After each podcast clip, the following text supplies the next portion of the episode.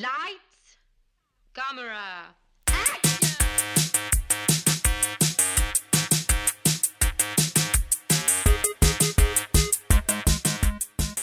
Aujourd'hui à l'émission, Princesse Mononoke, Flashdance et La Nuit des Rois. Bienvenue à On de film.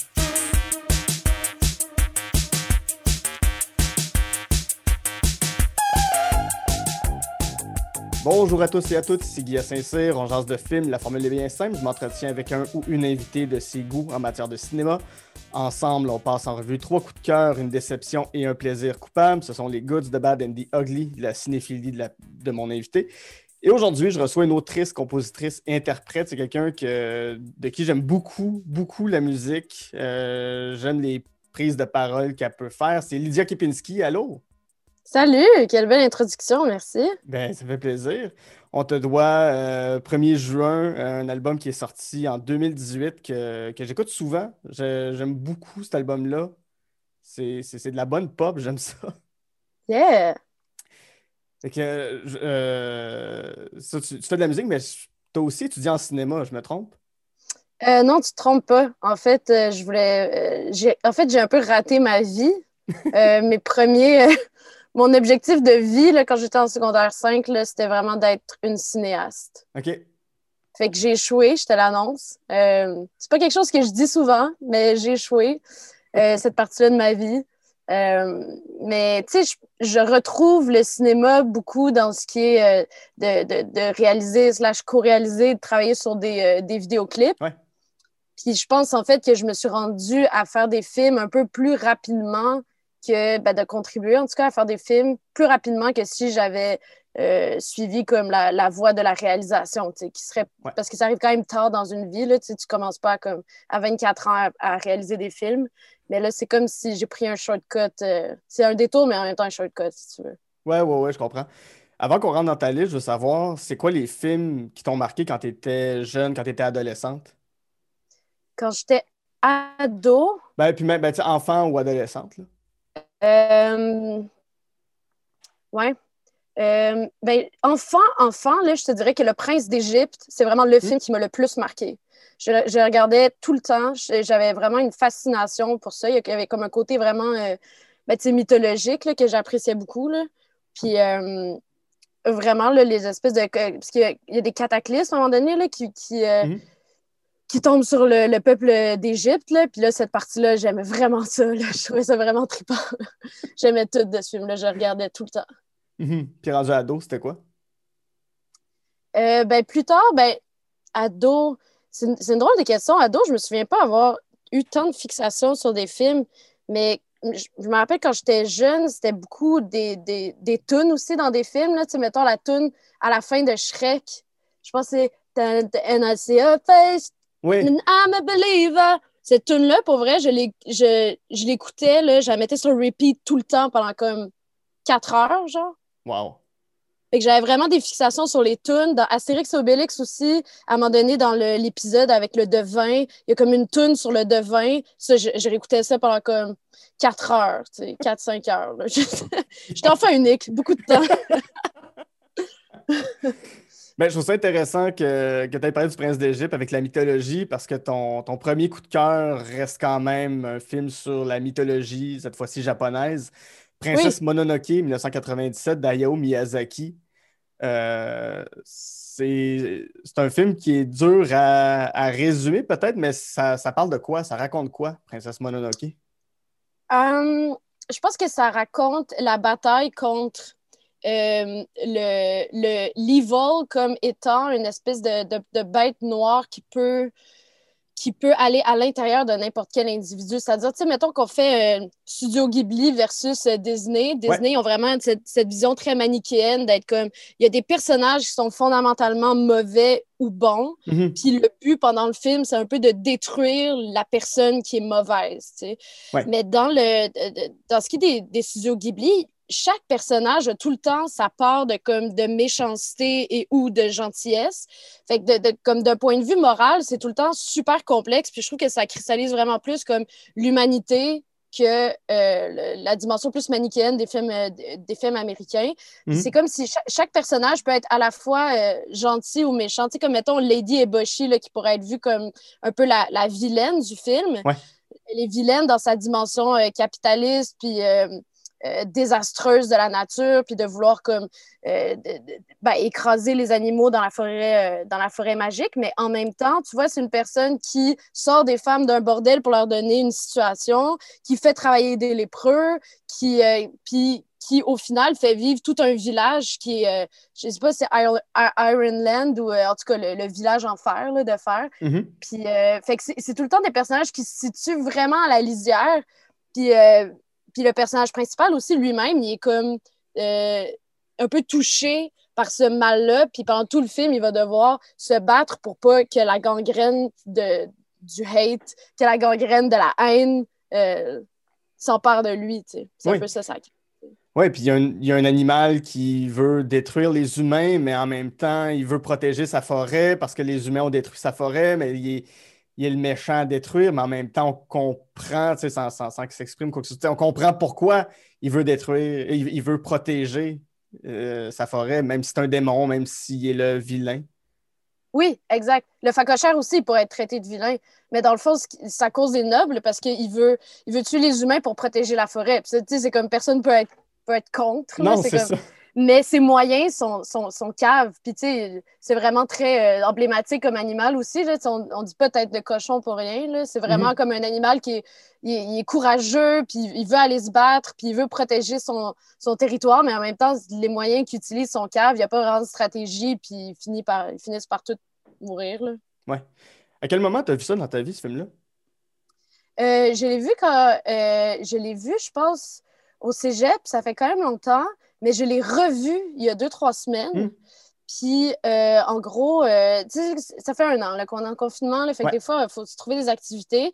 Puis là, pendant un dimanche, mon activité, c'était d'aller faire de l'acide sur Montréal avec mon ami, en fait, ma coloc. Puis, euh, on, est comme, on en a fait un peu trop, genre. Fait que là, on était vraiment pété sur le Mont-Royal, puis là, on redescendait, là, puis c'était comme, on riait, on s'esclaffait, là, c'était n'importe quoi. Puis après ça, on revient à la maison, on est comme plié en deux de rire. Puis là, on se dit, il faut absolument qu'on regarde un film dans cet état-là. Puis on a choisi Princesse Mononoke. Puis là, c'était comme, visuellement, là, pendant tout le film, on s'extasiait. On était juste comme, wow, genre les couleurs, les animaux. Puis, tu sais, tous les animaux ont comme un côté chimérique, là. C'est des, an- des animaux qui, qui se peuvent pas, ou qui sont pas nécessairement comme, font pas partie de la faune ou de la flore de, du Japon tant que ça. C'est tout des, des, des- des- comme l'esprit de la forêt, il y a genre un visage de macaque, puis euh, genre des, des, des, des, des pieds d'autruche, puis genre un corps de daim, puis c'est comme, en tout cas, tout était vraiment magnifique. Puis euh, le fait aussi que Miyazaki, nous, il, nous, il nous tend tout le temps des fausses pistes. C'est juste le titre Princesse Mononoke. Ouais. C'est- plus un. euh, c'est plus l'histoire de. C'est-tu San, le personnage? Euh, Ashitaka. ben, ça- ouais, Ashitaka. c'est ça, Ashitaka, Ashitaka, ouais. C'est plus Ashitaka, le protagoniste, là, que la princesse Mono- Mononoke. c'est comme. Tout est tout le temps une fausse piste, puis tout. euh, tout revient tout le temps. En tout cas, ça change tout le temps de chemin. C'est vraiment incroyable. Puis visuellement, visuellement, c'est juste, c'est magnifique. Là. Les, les primates, là, à un moment donné, il y a comme une, une gang de primates qui ont les yeux rouges, puis qui parlent. Puis les effets sonores aussi, là, de- dans les loups, ils ont des octavers sur leur voix. Là. Tu sais, on est Mhm. comme Chris, genre Billie, Billie Eilish, elle n'a rien inventé. Là. Genre, ça, c'est 1997. Là. C'est fou, là. C'est incroyable d'un point de vue formel aussi. Là. Ouais, ouais, puis ben, tu sais, même, c'est ça, San est la princesse Mononoke, mais Mononoke, c'est pas Ouais. son nom. Euh, j'ai fait une petite recherche pour savoir ce que ça voulait dire. C'est un, un mot japonais qui désigne des êtres surnaturels aux formes changeantes qui possèdent des personnes et provoquent des souffrances, des maladies ou la mort. C'est très. Ouais, ouais, ouais. On est en plein dans le shintoïsme là, Ouais. aussi, là, avec, avec euh, Ghibli, c'est toujours très shintoïste que les, les Oui. objets, tout a une âme, tout, euh, tout a Oui. quelque chose à dire. euh. Ouais, c'est full animiste. Ouais, ça, c'est quelque chose qui te rejoint comme philosophie?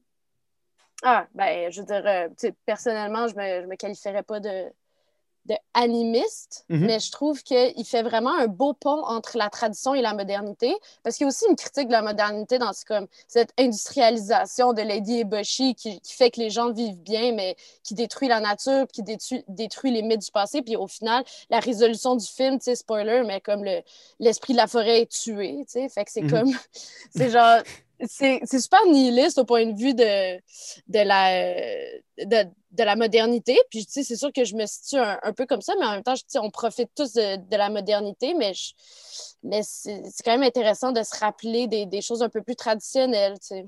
Ouais. Fait que ça, ça, ça vient me chercher. Est-ce que, que je dirais que je suis une personne animiste? Euh, non, là, pas particulièrement. C'est un, un film qui se passe à l'ère euh, Muromachi, qui est l'époque médiévale japonaise, c'est le 15e siècle, mais juste en, lisant sur le film, on, on en a fait un peu des parallèles avec le capitalisme et tout ça, mais j'étais comme, oh my god, une espèce de mal qui rôde autour de nous, qu'on arrive plus ou moins à contrôler. J'étais comme, on est en plein encore dans cette époque-là. On n'apprend pas, puis là, ben, on est pogné tout le monde avec la COVID depuis un an, puis on ne sait pas si on va s'en sortir, même si on a des vaccins, puis tout ça. J'étais comme, c'est tellement pertinent encore, même si cette histoire-là se passe au 15e siècle, le film a été fait en 97. Là. Ça Ah, ça m'a fait un vertige, pour vrai. Ah, c'est absolument divinatoire, là, pour vrai. C'était avant Fukushima, euh, c'était avant euh, ben, tu sais, des désastres qu'on vit puis qu'on qu'on va vivre. Là, on, peut, on pourrait considérer tout- toutes les pandémies aussi comme un con- pas un contrôle de population, mais comme dès qu'une population devient trop concentrée puis qu'il y, a- des propres. Je veux dire, c'est normal que la, nature, un jour ou l'autre, elle va comme se rebeller, là, même si ça sonne un peu genre euh, apocalyptique. C'est comme, tu sais, on, on crée un peu la, la marde qu'on fait à l'environnement. Ouais.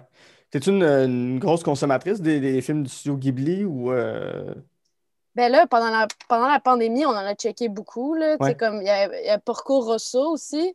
Ça aussi, c'est c'est un autre film que c'est comme le titre. C'est c'est pas tant lui le personnage principal, mhm. mais c'est plus euh, la jeune fille. Mais ça, c'est quand même très drôle. Euh, ben, il y a Spirited Away aussi. Euh, ben, pour vrai, genre, ils sont, sont tous fous. Là. Puis, ouais, ouais. celui de le Moving Castle aussi, j'ai vraiment aimé ça. Ouais. J'étais comme, waouh, c'est tellement fou à quel point c'est rare que dans des films, on s'attache à des personnages vieux, genre. Mhm. Il y a comme, il y a aucun film qui. genre, les vieux sont jamais les héros de rien. Puis je suis comme, Mm. qu'est-ce que Miya- Miyazaki, là, là, il est capable de faire de quoi de tellement beau, puis tellement spécial, puis qui nous sort tellement de notre, notre zone de confort. Je, je- je trouve vraiment que c'est incroyable. là.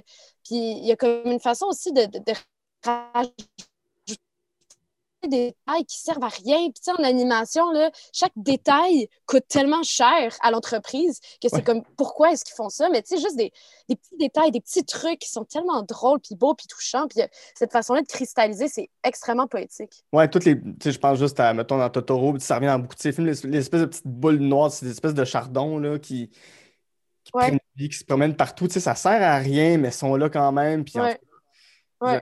j'en parle avec tous- tous les invités qui me parlent de Miyazaki. On parle de la bouffe dans ces films. C'est un, trip de bouffe constant. ce film-là. Ben oui, c'est vrai. Le Moving Castle aussi, c'est de la Ouais. bouffe tout le temps. Là, genre, les tranches de bacon là, sont, sont tellement réelles. C'est comme, c'est 2D, là, mais c'est tellement bon. C'est Mhm. beau, beau, beau. Là. On va passer à ton deuxième film qui est Flashdance de 1983 de Adrian Oui. Lynn, qui met en vedette Jennifer Beals euh, dans le rôle d'Alex Owens et euh, Michael Nouri en tant que Nick Hurley. Euh, film qui a bientôt 40 ans. C'est quoi Flashdance? Donc, euh, Flashdance, c'est l'histoire d'une euh, d'une jeune fille qui travaille dans une, dans une shop de métallurgie, en fait, le jour, puis qui, le- la nuit, danse dans une espèce de cabaret.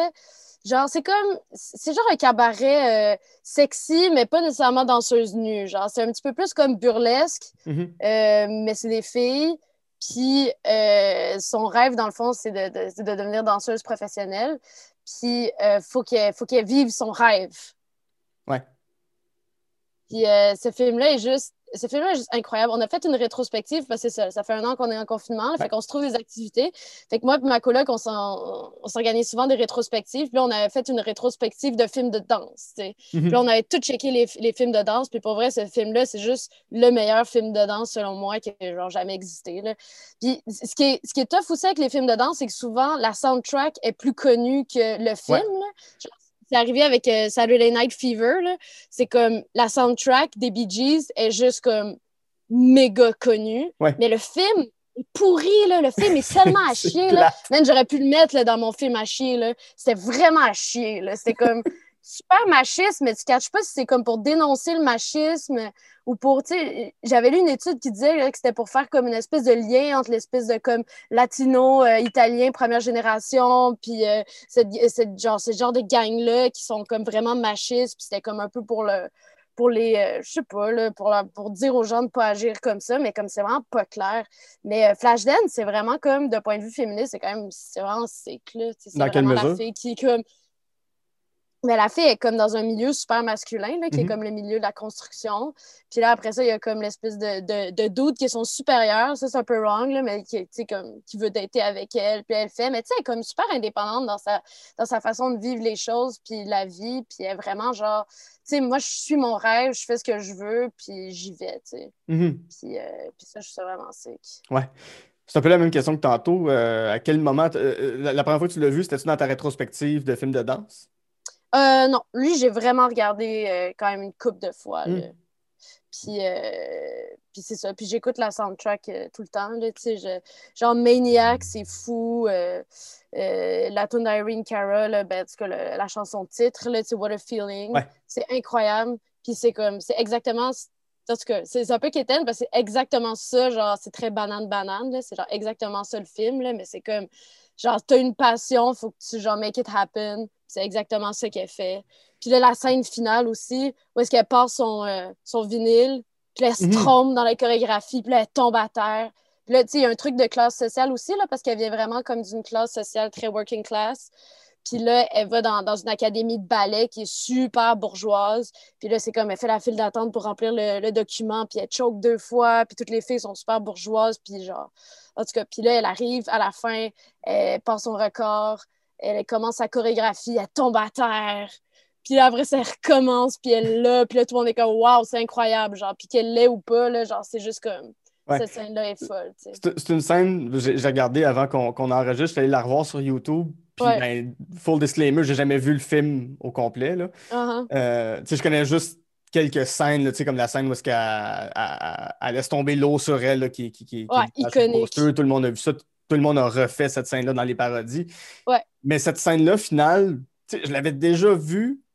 De un, ce que j'ai aimé, c'est que tout le monde fume dans cette scène-là. là. Tous les juges ont des gros cigares, puis tout le monde a des longues cigarettes. C'est très intéressant dans, dans un studio de danse, des gens qui fument. c'est- en tout cas, ça se ferait plus aujourd'hui, mais c'est venu me chercher comme scène, pour vrai. C'est Ouais. venu m'émouvoir, j'étais là, puis c'est de la danse qui est bien filmée aussi. tu sais. Je trouve que beaucoup de films de danse, les danses sont très mal. Pas nécessairement Mhm. chorégraphiées, mais c'est toujours soit en gros plan ou trop rapproché. Puis là, tu sais, faut Ouais. qu'on voit le corps bouger. là. Puis ça, c'était Ouais. tellement parfait. C'était super beau. T'es-tu une, une- une amatrice de danse? T'en fais-tu? C'est quelque chose qui, qui te parle comme, comme art? Ben, euh, quand même, là, tu sais, dans la mesure où en show, je danse quand Ouais. même. Euh, ben, je te dirais que pendant la pandémie, c'est plus devenu une passion parce que, je- tu sais, genre, je me, je me fais des, des, euh, des dance floors dans mon sous-sol, puis je- Puis, tu sais, ça danse, là. C'est comme, on n'a pas le droit de faire beaucoup d'activités, mais comme danser, là, tu sais, je mets de la... Tu sais, c'est sûr que mes voisins sont au courant, là, tu sais, il y a comme plein de lumière, puis genre, j'ai acheté plein de stroboscopes, puis d'affaires, puis là, je suis comme... Wow! Je me fais des chorégraphies dans le sous-sol, fait que, tu sais, c'est sûr que prochain vidéoclip, j'aimerais ça danser, tu sais. Mhm. Va Peut-être avoir des chorégraphes, là. Ouais. Mais, euh, mais ouais, ça faisait aussi surtout partie de la rétrospective. Puis d'ailleurs, on a checké Footloose aussi, Ouais, qui était quand même intéressant, mais pas beaucoup de danse. pas beaucoup de danse, mais. Étonnamment, là, très Ouais. peu de danse. C'est comme à la il y a juste une grosse scène de danse à la fin, puis c'est genre un party un peu reckless, puis genre, c'est comme pas. euh, pas tant de belles chorégraphies, comme tu dis, euh, Ouais. comme il y a dans Flashdance. Pour, pour Puis ouais, c'est la scène de la chute d'eau, là. Ouais, ouais, qui, Non, c'est est ça, mais c'est pas vraiment sur la danse, c'est plus sur le droit de danser, tu sais, puis c'est Mhm. comme très Bible Belt, euh, c'est ouais, c'est plus comme euh, rejet de la religion, puis sur le droit de danser, peut-être que sur la danse de manière euh, essentielle. Mhm. Mais, euh, mais ouais, une autre dimension féministe aussi, c'est le fait que, tu sais, les filles, ils dansent, mais c'est c'est leur choix, tu sais, puis ils dansent sexy, puis c'est genre, ils, font, ils le font parce qu'ils ont, ils ont- ils aiment ça, tu sais, à quelque part. là. C'est vraiment pas. euh, tu sais, c'est un, un peu une. C'est plus une réappropriation du corps que, Ouais. genre, euh, je sais pas, là, se faire- se faire vendre ou se faire acheter. Là. Non, c'est ça. C'est, ouais, c'est, c'est, c'est, c'est le droit d'être sexy sans chercher à. ben, sans se faire exploiter par des gars qui veulent posséder cette sexiness-là, j'ai l'impression. Ouais, exact. Mhm. c'est bizarre aussi parce que quand elle retourne sur le chantier après que son boss, parce que c'est ça, son boss, la première fois qu'il la voit danser, après ça, il est comme Oh shit, man, elle travaille pour moi. Fait que là, le lendemain, il va y parler, puis tout. Puis là, elle est juste comme genre des crises un peu d'aude, là. Puis tu sais, c'est comme, c'est un sentiment que je sens des fois quand je finis un spectacle, puis des fois, il y a comme, il y a des gens qui viennent me parler, mais de manière genre, tu sais, très. euh, qui sont clairement sur la cruise, tu sais. Ah on ouais. dirait qu'ils s'attendent à ce que j'agisse de la même manière quand je suis plus sur stage. C'est comme une madame, à un moment donné, à Gatineau, là, tu sais, j'étais sortie de stage, puis elle avait acheté un verre de vin, elle était avec son mari. Fait que là, tu sais, je reste, je suis un peu avec eux. Puis là, la madame, elle me pogne le cul, là, genre, legit, là. Je me, tu sais, je regarde la, j'étais avec Chose Sauvage, puis là, je me pognais les fesses. Là, j'étais juste comme, ah, pour vrai, madame, genre, tu me payes un verre de vin, puis tu, pognes- tu me parles, puis tu me pognes le cul après, là. Tu sais, c'est comme, genre, ce que je projette sur scène, même si je te montre mon cul sur scène, ça veut pas dire que quand je sors de scène, tu as le droit de le pogner. Ouais. Tu sais, genre, je suis comme, je suis, tu sais, je suis plus, c'est une performance artistique. Puis, genre, quand je sors de stage, ben, je suis re-moi, tu sais. Ouais. Puis, c'est Mais- pas parce que je suis sexy sur stage que tu as le droit de me pogner les fesses, tu sais. Il y a beaucoup de gens qui ne voient pas cette distinction-là. J'ai, beaucoup d'amis humoristes qui font de la scène, puis en sortant, ben, Ouais. encore, oui, il y a des gens qui vont les toucher de façon très, euh, très inappropriée, mais les gens qui, qui arrivent en faisant leur joke, en imposant, ben, c'est comme, euh, on n'a Ouais. pas vécu un vrai moment ensemble, là. C'est pas, Ouais, c'est ça. pas trippé, mais je sais pas t'es qui. Ouais. C'est quand même assez particulier. Ouais. Je veux savoir aussi, c'est un film Flashdance, comme tu l'as dit, sur une femme qui quitte un milieu euh, pour devenir une artiste. T'es toi-même une artiste. As-tu... Est-ce que tu te reconnais dans ce personnage-là? Est-ce que tu Ben, on a parlé un peu de tes études en cinéma, que finalement, Mhm. t'as, t'as- t'as lâché le, rêve d'être en cinéma pour faire de la musique. Mais as-tu déjà Ouais. eu à lâcher une job en te disant, moi, je veux devenir une artiste, puis je vais arrêter d'endurer cette job-là que j'ai ou euh, d'en- d'endurer cette, cette position-là dans laquelle je suis? Ah, ben oui, j'ai quitté, euh, j'ai quitté tous mes jobs là, p- ponctuellement parce que je voulais, je voulais faire de quoi. Là. Mais tu sais, je pense que je ne viens pas non plus d'un milieu aussi prolétaire que le, que, que, que le milieu dans le film. Euh, Mais je pense que, ben oui, clairement, là, à chaque fois que je quittais une job, c'était parce que genre, je voulais de... parce que je voulais me consacrer plus à, à, à la création, mais c'était tout le temps très calculé, là, dans le sens où je travaillais en restauration, mettons, puis je travaillais six mois, puis je savais qu'au bout de six mois, j'a- j'allais j'allais arrêter. Ben, en tout cas, en général, je me faisais renvoyer de toute façon, là, fait que j'avais pas vraiment quitté la job. là. Mais une couple de fois, j'étais comme, oh, ouais, je quitte la job parce que j'ai un, gros, un show qui s'en vient ou parce que je Mhm. vais faire de quoi, tu sais. Mais ouais. Ouais. Puis la discipline, je pense que je me suis beaucoup reconnue aussi dans ce film-là, dans la discipline, parce que, tu sais, la fille, elle habite dans un loft, puis elle a une, elle a une, une barre, puis elle, elle- elle se- elle s'entraîne à tous les jours. Puis il y a beaucoup de scènes d'entraînement dans le film. Il y en a Mhm. une couple, tu sais, c'est très années 80, là, mais c'est comme de la grosse musique, puis il y a juste elle qui fait un workout. Puis, euh, tu sais, il y a, il y a- il y a quand même, moi, je trouve, dans la musique, une discipline qui est très sportive, là, dans le sens où, pour être, pour être le meilleur, il faut que tu passes des heures et des heures à ton instrument, à la création, euh, au chant, tu sais, euh, à manipuler un micro, à faire toutes sortes de, toutes sortes de choses. Puis je pense que c'est vraiment par la discipline, euh, la discipline sportive que tu es capable de, de les faire. Ouais, puis, puis être en forme, parce que pour avoir vu, euh, pour t'avoir vu sur scène, puis pour avoir re- revu des extraits de ton show que tu as fait au Cinéma L'Amour, tu, tu bouges énormément. Tu Ouais. danses, tu vas partout, mais en même temps, il faut que tu joues de la musique. C'est, ça a l'air, ça a l'air tellement drainant. Mhm. T'en, t'en mets dans tes shows, là. Ça- Ouais. T'en mets beaucoup plus que ce que tu pourrais, euh, que, que- d'autres artistes pourraient mettre? Puis Ouais. encore là, c'est tout à ton honneur, mais cette volonté-là d'en mettre en show, ça, ça, ça- ça vient d'où d'être, showwoman puis de, de- que ça Mhm. pète de partout? C'est quoi ce désir-là? Ben, c'est quand même, c'est quand même, euh, ben, en fait, c'est que c'est la mesure, c'est comme la mesure théâtrale de la musique. C'est que il y a comme un travail d'interprétation qui, pour moi, doit être visuel, tu sais. Ça Ouais. peut pas juste être dans le, le cognitif, puis genre la réception, tu sais. Faut qu'il y ait une dimension visuelle, absolument, tu sais. Fait que c'est comme, je peux pas juste chanter la tune puis l'envoyer dans les airs, puis que les gens la reçoivent, puis soit comme, ils l'analysent comme ça se fait en, quand, quand, ils écoutent sur leur, euh, leur Walkman, quand ils écoutent la tune, quand ils écoutent les cassettes. Là, c'est comme, là, c'est en live. le Fait que c'est, pour moi, c'est un événement qui est construit autour du corps parce que les gens sont là en chair et en os, puis moi, je suis là en chair et en os. Donc, il y a absolument quelque chose qui doit se passer au, point de vue du corps. Pour mhm. moi, c'est vraiment un outil pour, comme, pour rendre ça vivant. Puis je veux que les gens soient le plus à l'aise possible de danser. Je veux que les gens soient le plus à l'aise possible physiquement. Fait que je me dis que le moyen le plus court, c'est si moi, je suis à l'aise physiquement, puis je leur montre c'est quoi, genre, être à l'aise, puis faire ce que, faire ce que tu veux. Puis euh, j'essaie d'inciter les gens à la, à la débauche et au, et à la, au stupre. Voilà. ouais, ce qui est un peu plus rough en ce moment, mais un jour peut-être, ça reviendra.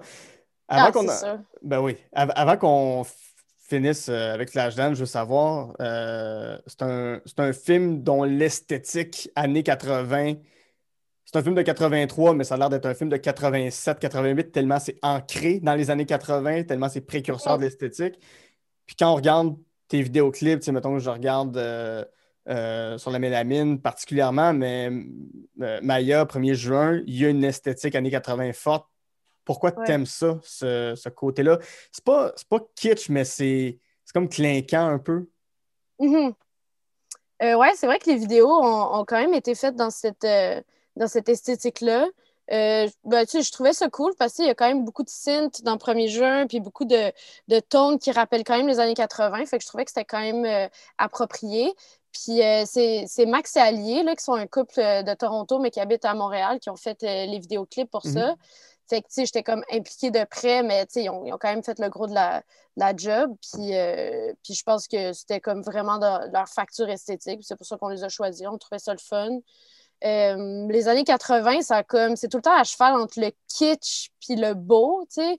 C'est tout le temps genre un tu sais, c'est comme ça pas ça pas tout le temps beaucoup d'élégance en fait. Mm-hmm. C'est beaucoup tu sais souvent c'est des affaires que tu es comme ah, je suis pas sûre, pas mal sûr que c'est pas élégant, mais il y a comme un côté il y a comme un côté le fun, il y a comme un côté nice. Il y a un côté plus normcore dans les années 90 qui est comme un peu plus normal. Dans les années 70 qui est un peu plus élégant, genre mm-hmm. Giorgio Armani. Euh, puis dans les années 80, il y a vraiment quoi de vraiment très. Euh, c'est étrange, tu sais. C'est pas. Mais c'est fun d'aller chercher des, des, espèces de références postmodernes, puis, euh, puis d'avoir une espèce de qualité en dessous. ouais. C'est fun, tu sais. J'ai l'impression que les, les, années 80, c'est des gens qui sont devenus riches rapidement et qui ont eu accès à beaucoup trop de coke. Fait que ça donne cette esthétique-là. Une esthétique de parvenu, là. Oui, c'est ça. C'est comme bon, on est des nouveaux riches. Fait si ça brille, ça veut dire qu'on est riche, mais, mais ça sont beaucoup trop poudrés pour, pour leur goût. Je ne veux, pas veux pas diminuer, là, mais. Ouais, ouais. C'est ce que je viens de 100%. faire. euh... ouais, là-dessus. Euh, ton troisième film, La Nuit des Rois, là, on est loin de l'esthétique des 80, on est loin de la belle bouffe euh, des studios Ghibli. La Nuit des Rois 2020. Euh, de Philippe Lacôte qui met en vedette Bakary Koné, Isaka Sawadogo, Steve, euh, Steve Tiencher. C'est un film franco-canadien ivoirien qui se passe en Côte d'Ivoire. En toute sincérité, je ne savais pas que ce film existait, j'en avais jamais entendu parler. merci de m'avoir fait découvrir un film que je ne connaissais pas. Yes. Ça, ça, vient tout juste de sortir en 2020, mais bon, les cinémas étant fermés, personne n'a pu le voir. C'est quoi La Nuit des Rois? Ah, mais c'est vraiment drôle parce que je l'ai vu hier. Hmm.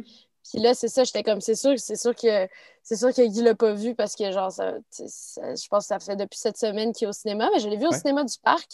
Euh, expérience, euh, e, expérience euh, très le fun. Je suis allée encore là avec ma bulle, avec ma coloc, puis on était assis, puis la rangée était vide, puis c'est première expérience cinématographique dans un cinéma depuis un an et plus.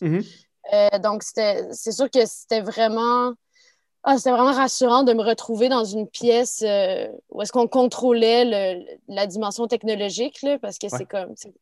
J'ai un projecteur dans mon sous-sol puis un bon système de son, mais c'est quand même pas la même chose. Euh, là, c'était comme, je me suis sentie vraiment comme couvée puis envahie par le film. Fait que je pense vraiment que ça a comme... c'est sûr que ça a amélioré ma réception du film. Juste parce que j'étais comme, je trouvais ça incroyable de, de revenir à, à, cet état cinématographique intense.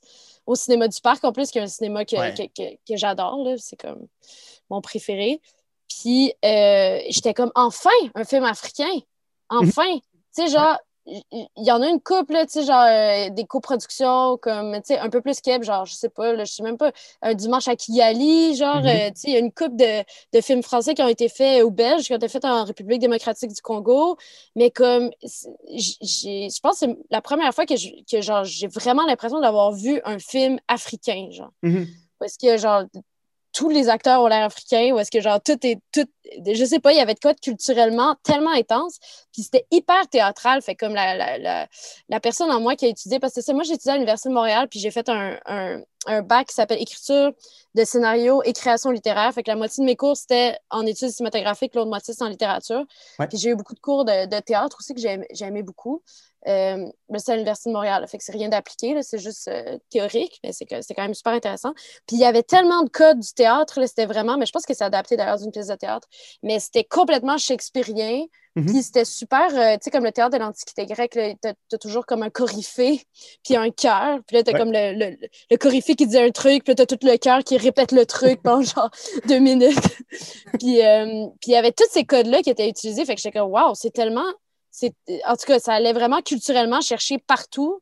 Puis euh, ça m'a surpris tout le long. Puis tu sais, au début, genre, je sais pas, les acteurs, genre, t'es comme, arc, ok, je- OK, ça sonne, ça sonne un peu faux quand ils parlent, mais après ça, tu catches que c'est le ton, puis ça se veut vraiment comme théâtral.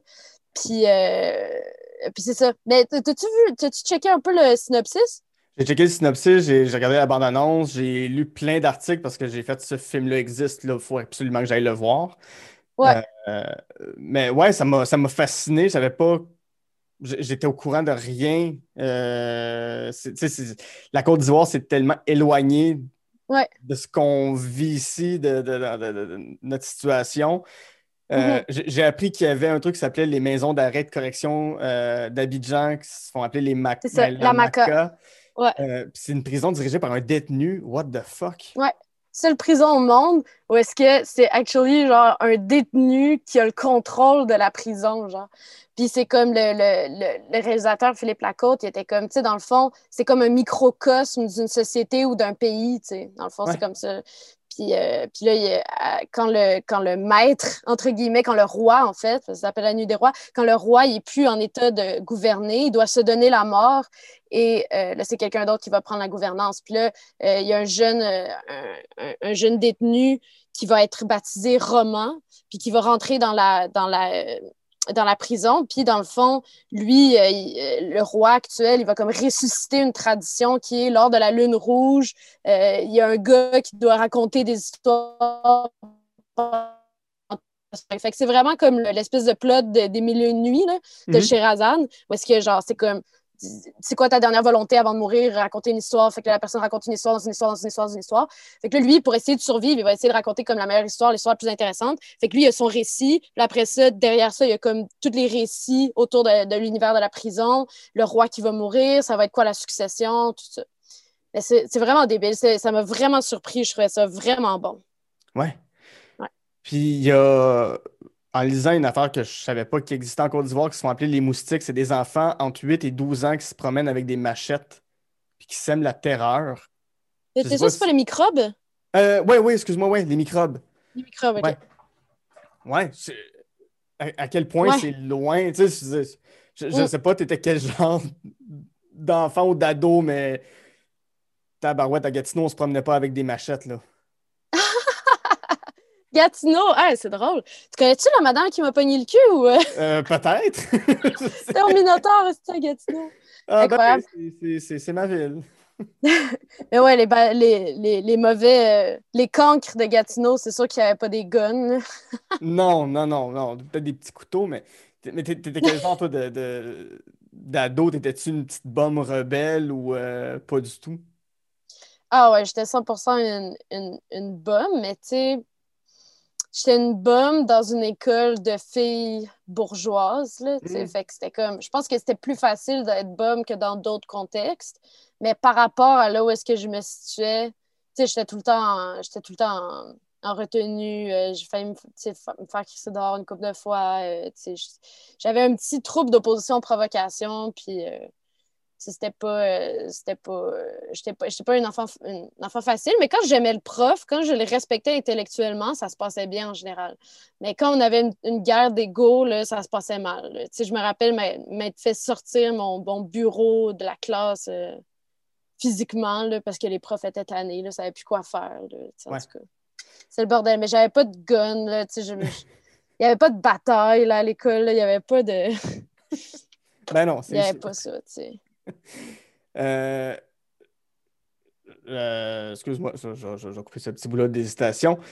Euh, Il y, a- il y a- il y a une chronique que tu avais faite un moment donné à la radio euh, où tu es allé en France pour voir les Gilets jaunes. Ouais. Puis je, je veux faire un, un- un pont avec euh, La Nuit des Rois où, bon, La Nuit des Rois, c'est une fiction de Philippe Lacôte, mais qui s'inspire de ce qu'il a vu, de ce qu'il a vécu. Il disait que lui, il y a des, des amis qui sont allés à Maca. Sa mère. Sa mère était là. Euh, Il y a des amis qui sont, qui sont allés là qui, qui ont été tués dans cette prison-là. Mais de documenter des situations troubles parce que tu l'as fait, c'est quoi le. que- que- Qu'est-ce qui provoque cette envie de raconter ces événements-là? Euh, Ben, je pense qu'il y a un intérêt dans la mesure où euh, c'est le fun de, de, de, partager ce qu'on a vécu à travers le prisme de, qui on est et à qui est-ce qu'on s'adresse. Puis là, quand j'étais là pendant les Gilets jaunes, on a, on a filmé des images, puis euh, euh, sais pas si, si- En fait, je suis pas supposée le dire, mais je veux le dire. Là, on travaille sur un documentaire Ah? Qui, euh, ouais, qui, qui euh, encore là, la dimension cinématographique qui me rattrape. Euh, mais ça fait, ça fait des années, en fait, qu'on travaille sur un documentaire avec Adriane Villagomez, là, qui a notamment euh, réalisé le, le vidéo des remixes. Je sais pas si tu as vu ça Mhm. passer, là, mais quand on a Ouais. lancé l'album Remix, on a fait un super long, ben, genre un moyen métrage, mais on s'entend 30 minutes pour, pour un, artiste musicale. C'est comme, c'est très rare que ça se fait, là. Fait qu'on a fait, on a fait ça ensemble, puis là, on, ça à travers tout ça, on travaille sur le projet de documentaire. Puis à Paris, on a filmé plein d'images de ça. Puis c'est ça, Adriane, finalement, j'avais envie de pisser, fait que là, on est allé dans une ruelle en plein milieu de la manifestation, puis là, on a décidé de s'isoler pour que personne voit mon cul, tu sais, encore. Je parle de mon cul tout le temps. puis là, euh, parce que je voulais cacher mon cul, euh, on s'est comme exilé dans une petite ruelle, puis là, il y a un dude qui est juste arrivé, puis qui a commencé à genre frapper Adriane, puis à juste comme... Il y avait deux dudes, en fait. Puis là, j'étais là, moi, en train de pisser en plein milieu de la ruelle. Puis là, j'étais juste comme, je sais pas, là, c'est le fait d'avoir le cul à l'air, là, mais j'étais juste comme, ah, Chris, genre, les gars, ils vont me violer, je sais pas. Fait que là, je suis juste comme, je suis comme partie, puis je suis partie chercher de l'aide parce que je voyais qu'il y avait des manifestants de l'autre bord. Là, j'ai fait le tour du bloc, on est revenu, mais tu sais, genre, les gars, ils avaient déjà pogné. Puis euh, tout, tout notre footage, dans le fond, j'ai pris full de risques. J'étais allée dans les nuages, j'étais allée proche des polices. Puis, tu sais, genre, là-bas, les gens étaient fucking violents. là. J'ai vu, genre, des gens renverser des chars, là. Tu sais, comme 2012, là, c'est la petite bière, là, à côté des Gilets jaunes. Les Gilets jaunes étaient en tabarnak, partaient des feux. Mais, tu sais, les Français, ils sont reckless. Ouais, ouais, ouais. Ah, si, ils ouais. calissent, là. Ce qui est fou des Gilets jaunes, c'est que c'est ni à gauche ni à droite, c'est juste des gens excessivement fâchés. Non, ouais. Il était juste comme, il était vraiment pisse, là. Il était contre, contre le système, contre le. Ben, tu sais, au, au Chili aussi, il y a eu ça, là, quand ils ont voulu euh, augmenter les, euh, les billets de bus. c'est normal, là. Tu sais, les gens, à un moment donné, le peuple est fâché. C'est normal. Mhm. Puis, euh, mais bref, il y avait quand même tout. ce- On a perdu tout, mais tu sais, on est retourné un peu plus tard, puis on en a pris une coupe, fait que c'est correct, là, tu sais, mais on était fucking fâchés, man, parce que les gars, là, ils s'en calissent des images qu'on a, qu'on a tournées. Mais en tout cas, bref. Puis après ça, on avait. j'avais- tu sais, on a quand même. C'est sûr que dans la base d'un documentaire, il y a tout le temps des questions éthiques, là, dans le sens où c'est comme est-ce que, est-ce que tu t'es pointé là pour comme faire du capital sur Ouais. ce que les gens vivent? Est-ce que tu sais, juste un photographe de guerre, là, la, la fameuse euh, photo après, euh, je sais pas si c'est Nagasaki ou Hiroshima, là, mais tu sais, la jeune fille au napalm, là, Ouais. tu sais, cette photographie-là, c'est genre. Sais, le photographe, il n'était pas en train d'aider la fille, il était en train de la prendre en photo. Puis c'est un, un blanc euh, européen ou américain, je ne me rappelle plus. Il y a tout le temps, des, il y a tout le temps des- un questionnement éthique à avoir, mais je pense honnêtement que ça mérite, que ça mérite d'être entendu. Puis c'est comme raconter une histoire parce que tu y étais, puis parce que genre c'est ça ta vision de l'histoire à ce moment-là. Tu sais, puis je personnellement, j'ai pris la décision que c'est la bonne chose à faire de l'inclure dans le documentaire. Fait que c'est quelque chose à voir, là, qu'on va l'avoir fini un jour. Mhm. Puis d'être une personne politisée, ton intérêt pour la société, pour la politique, ça, ça remonte à quand? Ça remonte à où? Euh, bonne question, mais je pense que j'ai toujours eu comme une espèce de conscience euh, globale, là, comme des, gens, des, des, gens, comment genre la société dans laquelle on vit, puis les prises de décision ont un effet sur les individus. Mm-hmm. Puis je pense vraiment comme d'un point de vue de la personnalité, pas être quelqu'un de si individualiste que ça, tu sais. Fait que j'ai toujours, ça m'a toujours intéressé de savoir comment les autres vivaient leur vie, puis comment est-ce que ensemble on pouvait comme améliorer le, le sort des gens, puis comment il y a des gens qui, qui nous aident là-dedans, comment il y a des gens qui nous nuisent. Puis, euh, puis je pense, encore, je reviens au studio Ghibli, là, mais je pense justement que de ne pas voir les choses de manière manichéenne comme quelqu'un de fondamentalement bien ou fondamentalement mauvais. Je pense de, de, voir vraiment la haine puis le mal comme quelque chose qui peut s'incorporer chez n'importe quelle personne puis devenir une gangrène, puis qu'il faut, euh, faut s'aider à travers tout ça, puis pas annuler c'est vraiment drôle parce que la cancel culture revient dans le Miyazaki, tu sais, juste comme, OK, telle personne est méchante, il faut qu'on l'annule. Dans le fond, on est de même. Dans le fond, la, génération Z est de même parce que à cause de fucking Disney qui nous a appris que, genre, les gens mauvais, fallait les annuler, là. Ouais, ouais. ouais, ouais, d'accepter plus les dérapages du capitalisme que de comprendre l'autre en, quelque part. Je ne veux, pas, veux pas être le, le, monsieur dans la trentaine qui critique la génération Z, là, mais bon, c'est ce que je suis en train de faire, voilà. Euh, ça, je reviens un peu à la nuit euh, des rois. Est-ce qu'il y a une scène, un segment, un moment, un plan qui t'a marqué de ce film-là en particulier? Euh, ben, la shot principale, c'est vraiment le roman que c'est impayable pour Le gars, en tout cas, je suis malade que le gars s'appelle. Ben, il se fait appeler Roman, on mhm. s'entend, C'est comme toi, tu es Roman. Fait que là, Roman, il est dans le milieu, puis lui, sa job, c'est de raconter une histoire, puis la meilleure histoire, parce qu'il a comme 120 détenus autour de lui qui font juste genre capoter, là. Puis euh, qui vont juste comme le battre s'il fait pas ce qu'il a demandé, genre. Fait que là, il raconte son histoire, puis ce master-là, cette shot-là, est juste incroyable parce qu'il est tout le temps en train de briser l'axe, là. on est tout le temps mhm. un peu de 360. Puis il y a juste comme les effets de cœur sont juste incroyables tout le temps. Mettons, il va raconter son histoire, puis soudainement, le film va devenir, va prendre une tangente comédie musicale parce qu'il y a juste un doute qui va commencer à chanter exactement ce qui est en train de se passer. Il y a comme une boucle extra-digétique où est-ce que c'est que, OK, Roman, arrête son histoire deux secondes. Puis t'as trois, quatre gars qui font de l'impro, puis qui, genre, qui improvisent de quoi. Puis, puis le réal, il disait que souvent, c'était de la, de la vraie impro, là. Tu sais, c'est comme, il les laissait, Tu sais, il éteignait les caméras, puis genre, les figurants, ils continuaient de danser. Fait que là, il rallumait les caméras. Puis c'était juste comme, il y a de quoi qui est très euh, nouvelle vague française, là. Mm-hmm. Tu sais, genre, assez cinéma direct. Euh, genre euh, quasiment de cul, mais en même temps avec une histoire qui est complètement genre théâtrale, euh, théâtre, ben, théâtre européen quand même. Là. Mhm. ouais, j'ai même l'impression que tu me décris un peu des moments qu'on peut voir dans Les Belles Sœurs, par exemple, quand, toutes les, quand, quand, tu as juste la chute de lumière sur une des femmes, mais tu entends les autres qui répondent en arrière, en cœur, des choses comme ça, ouais. Oui, oui, oui, absolument, absolument. Super Il y a juste une scène, il y a une scène de CGI, par exemple, qui est vraiment ratée, là. Ben, qui est ratée. Pour vrai, là, sérieux, moi, j'aurais juste cancellé le CGI, là. Il y a comme une bataille à un moment donné. Parce que c'est comme, c'est ça, il raconte une histoire, puis là, des fois, tu sors de l'histoire de la prison pour aller dans l'histoire que mm-hmm. Romain est en train de raconter. Tu sais, c'est des wide shots, super, genre euh, Laurence d'Arabie, là, genre, tu sais, avec juste le désert, puis des, des costumes un peu... Euh, ben, tu sais, euh, en tout cas, pas moderne. On s'entend là, ça fait plus comme euh, folklorique, folklorique euh, Côte d'Ivoire. Puis là, à un moment donné, il y a un combat entre des animaux, puis des animaux qui se changent, mettons un éléphant qui se change en serpent, qui se change en feu. Tout ça, c'est fait en CGI, puis honnêtement, j'étais comme, aïe, aïe, pour vrai, là. en meeting, il aurait pu décider de pas faire ça, genre, mais c'est pas ça le bémol. Parfait. On va faire une petite pause.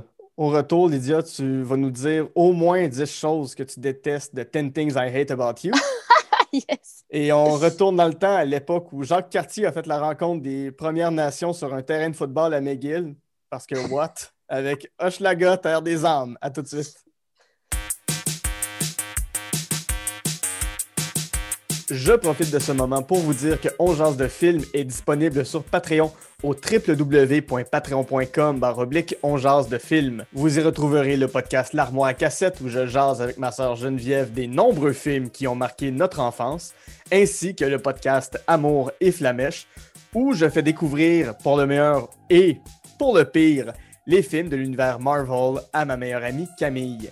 Parlant de Patreon, j'aimerais maintenant remercier les membres suivants. Daria Desjardins, Jen Saint-Cyr, Guillaume Ruet, Jadosaurus, John Vanas, Tout simplement Joe, Zachary Cyr, Bellec, ainsi que Eric Biron. Pour vous abonner, www.patreon.com baroblique on jase de films. En terminant, si vous avez deux petites minutes, vous pouvez laisser 5 étoiles sur iTunes, vous abonner sur la chaîne YouTube de l'émission et, bien entendu, sur Facebook et Instagram, m'envoyer votre liste de films J'aime toujours jaser de films avec vous.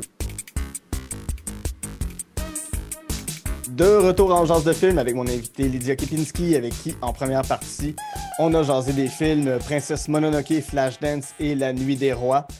Ton film détesté maintenant, Ten Things I Hate About You, 1999, de Gil Younger ou Younger.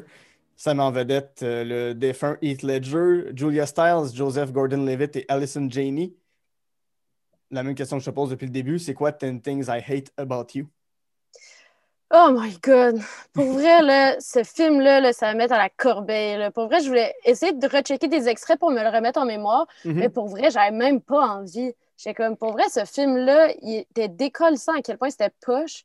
Je m'étais dit, encore là avec ma coloc, le personnage principal de toutes mes anecdotes de confinement, on était comme, hey, on a envie, on était un peu hangover, on avait, on avait bu du vin la veille, on était comme, Ah, on check un film vraiment easygoing là, pour une fois. Fait que là, on, comme, ah, ça, tu sais, un film d'ado, ça va être drôle, nanana. Hey, pour vrai, c'est pourri, là. C'est tellement pourri, là. Mhm. C'est une jeune femme dans la high school, puis là, genre, elle est comme un peu... euh, comme, elle a pas de chum, puis elle veut se faire un chum, puis... Mais c'est comme, au point de vue de, de comme, identité de la femme, là, c'est dégueulasse, là. C'est comme... Puis genre, je sais pas si t'as remarqué, mais comme les films dont on a parlé jusqu'à date, c'est comme tous des, les personnages féminins. En tout cas, ben, dans les studios Ghibli, beaucoup, Ouais. là, c'est toutes des femmes qui sont pas animées par la quête de se trouver un chum, là. Ouais. Tu sont, sont toutes animées par comme d'autres types de quêtes, comme genre la vengeance ou comme d'autres choses. Puis, euh, puis ça, c'est vraiment, c'est vraiment le but là, des filles, c'est vraiment juste de se faire des chums. En il y a une scène où est-ce qu'elle essaie de sortir d'une situation avec un prof d'école, puis elle fait juste y montrer ses seins. Genre, c'est comme tout est dégueulasse. Puis le gars, Ouais. Heath Ledger, bon, c'est pas, je, je, je veux pas cracher sur les morts, là, mais Chris, que c'était pas. Ah, c'est bizarre. Tout est bizarre. Le jeu est bizarre. C'est juste des espèces de, de gros stéréotypes. C'est fucking récent, là. C'est genre les années 90, là. C'est juste comme incroyable comme on a fait du chemin depuis, Mhm. euh, au point de vue, genre, féministe. C'est vraiment dégueulasse comme film. Ouais. Euh, tu sais, on a parlé un peu de ton, ton adolescence tantôt, quel genre d'ado t'étais. Euh, donc, je peux imaginer que t'as pas reconnu l'ado que t'étais dans 10 Things I Hate About You. Non, non, vraiment pas. Non, non. Puis, y a-tu des, ouais. Des films d'ado que- qui te parlent? Qu'est-ce qui te parle en termes de films d'ado ou quand, quand tu vois des ados à l'écran, tu fais, oh, ok, là, je reconnais la vibe que j'aime? Ben, j'arrive pas à penser à des films d'ado que j'ai. C'est comme si moi, l'adolescence, c'était c'était pas. euh, Je pense que je suis passée tout de suite aux films d'adultes, là. Genre, Mm. j'écoutais des vieux Hollywood, puis euh, j'étais comme pas. euh, ça, ça, ça m'intéressait pas, ces affaires. Des, des films d'ado, là, je me rappelle, je me rappelle pas. C'est quoi les films d'ado, mettons?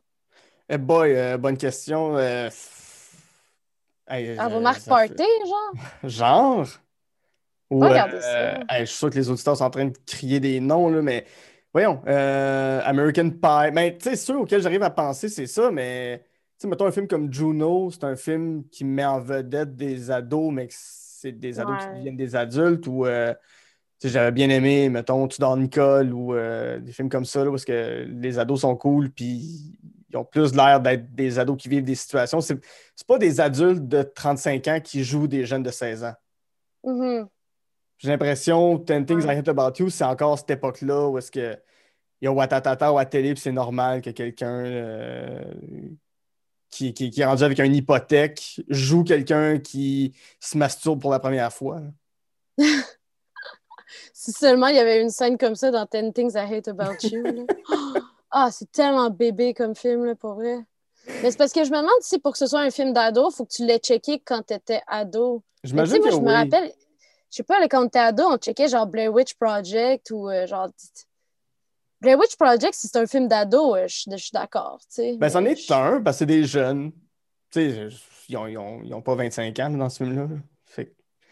Ouais. qu'ils partent en forêt, puis ben, c'est ouais, c'est très adolescent en même temps de faire comme, hey, on- il y a une rumeur qu'il y a une sorcière dans la forêt.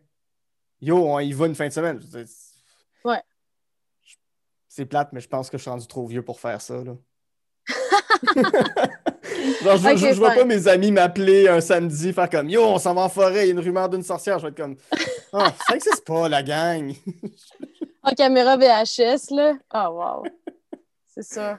OK, ben si ça, c'est un film d'ado, euh, je suis d'accord. Si des films d'animation, s'il y a des films d'animation qui peuvent être considérés comme d'ado, euh, je suis d'accord, mais toutes les, les merdes américaines, pour vrai, là, je sais vraiment pas le public cible. là. Ben, peut-être que, peut-être que Spielberg, mais encore là, c'est plus enfant, tu sais, comme j'ai beaucoup trippé sur les Jurassic Park. Ouais.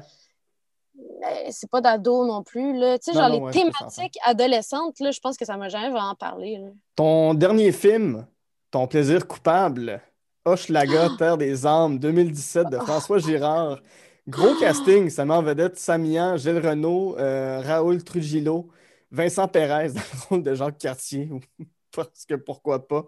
Emmanuel Schwartz, David Lahaye avec sa plus longue barbe qu'il peut avoir, ses cheveux les plus longs pour jouer Ah un curé oui. un peu weird comme dans les pays d'en haut. Euh, Sébastien Ouais. Ricard en, en bon vieux patriote qui roule ses airs. et un caméo du sociologue et animateur de C'est Fou, Serge Bouchard, qui est là dans le fond d'une pièce puis qui écoute une conférence de Samian. Oh, c'est oui. quoi ça, Hochelaga, Terre des âmes? Puis euh, dans cette salle-là aussi, euh, c'est Joséphine Bacon. Oui, Joséphine la Bacon poète est là aussi.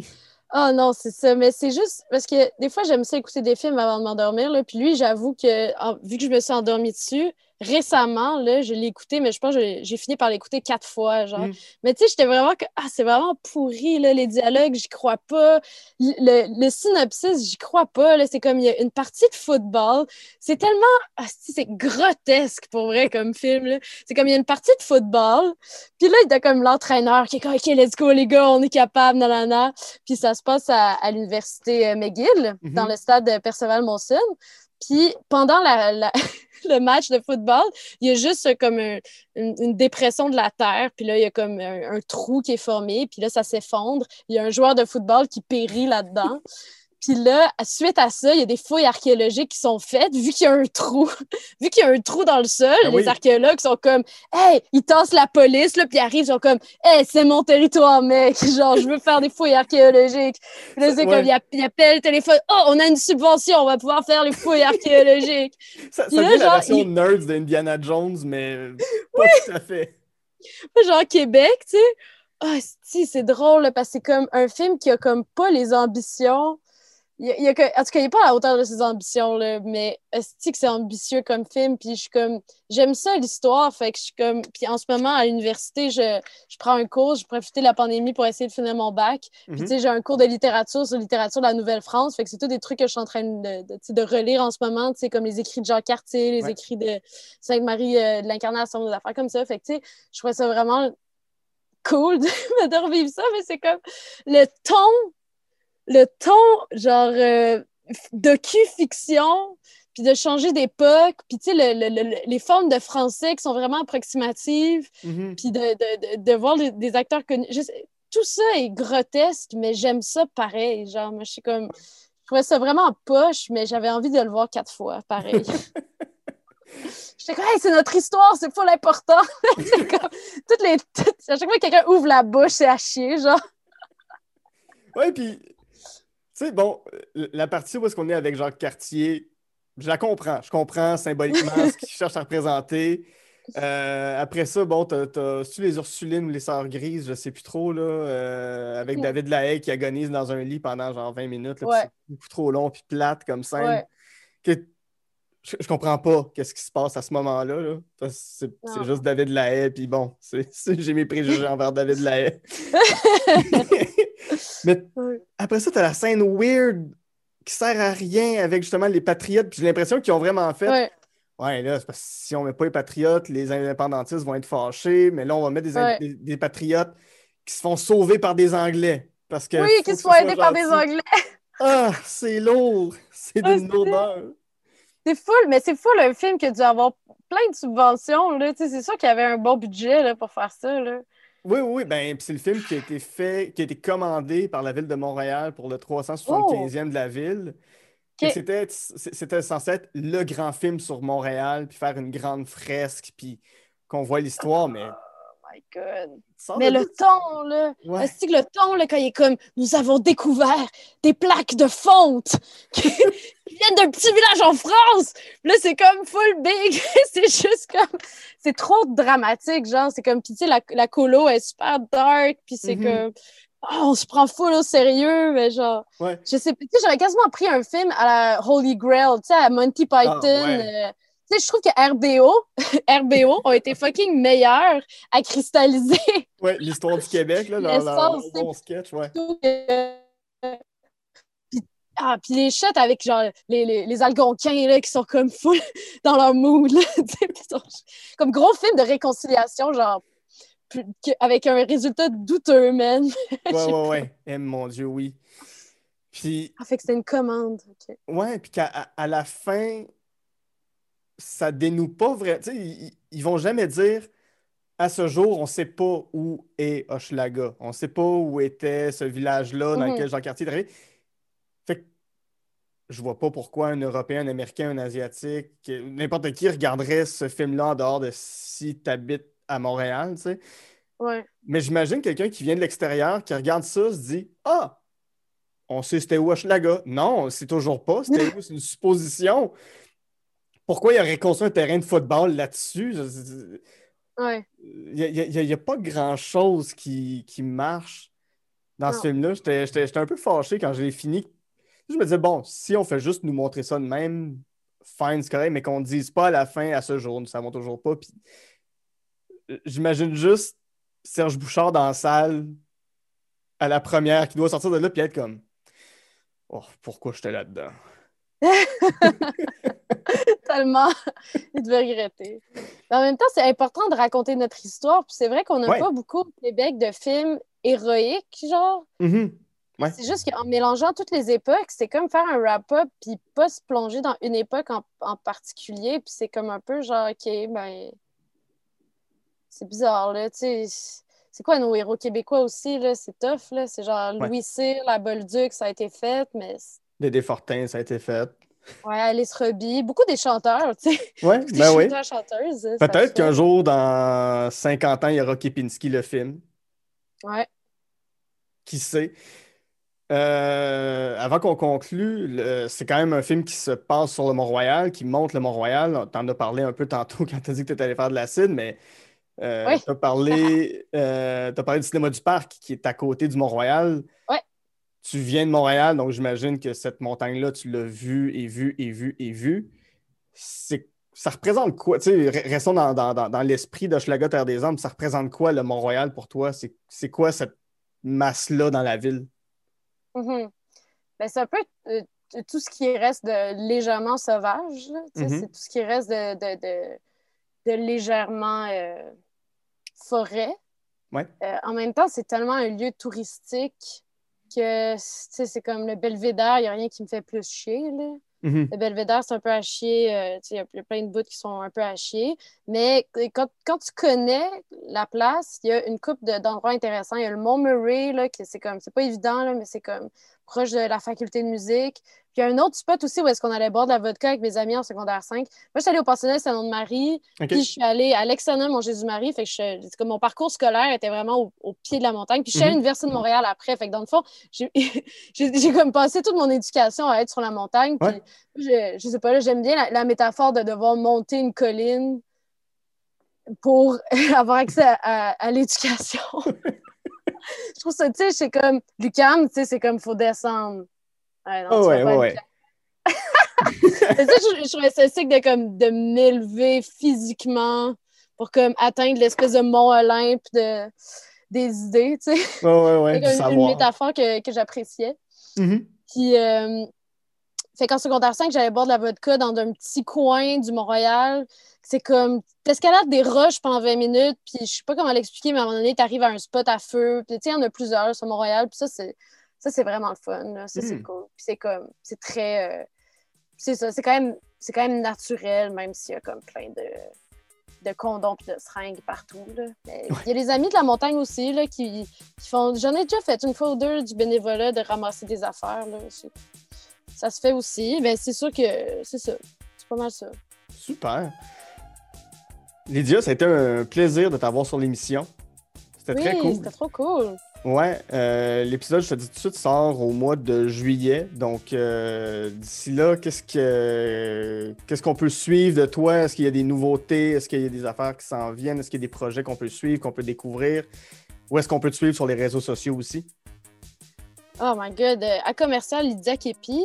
Puis euh, sinon, euh, en juillet, qu'est-ce qui va se passer? Euh, si- moi, je suis en train de faire mon deuxième album. Fait Ouais. que là, c'est- c'est- je sais pas où est-ce que je vais être rendue encore. Là, je suis rendue comme à 75% du processus.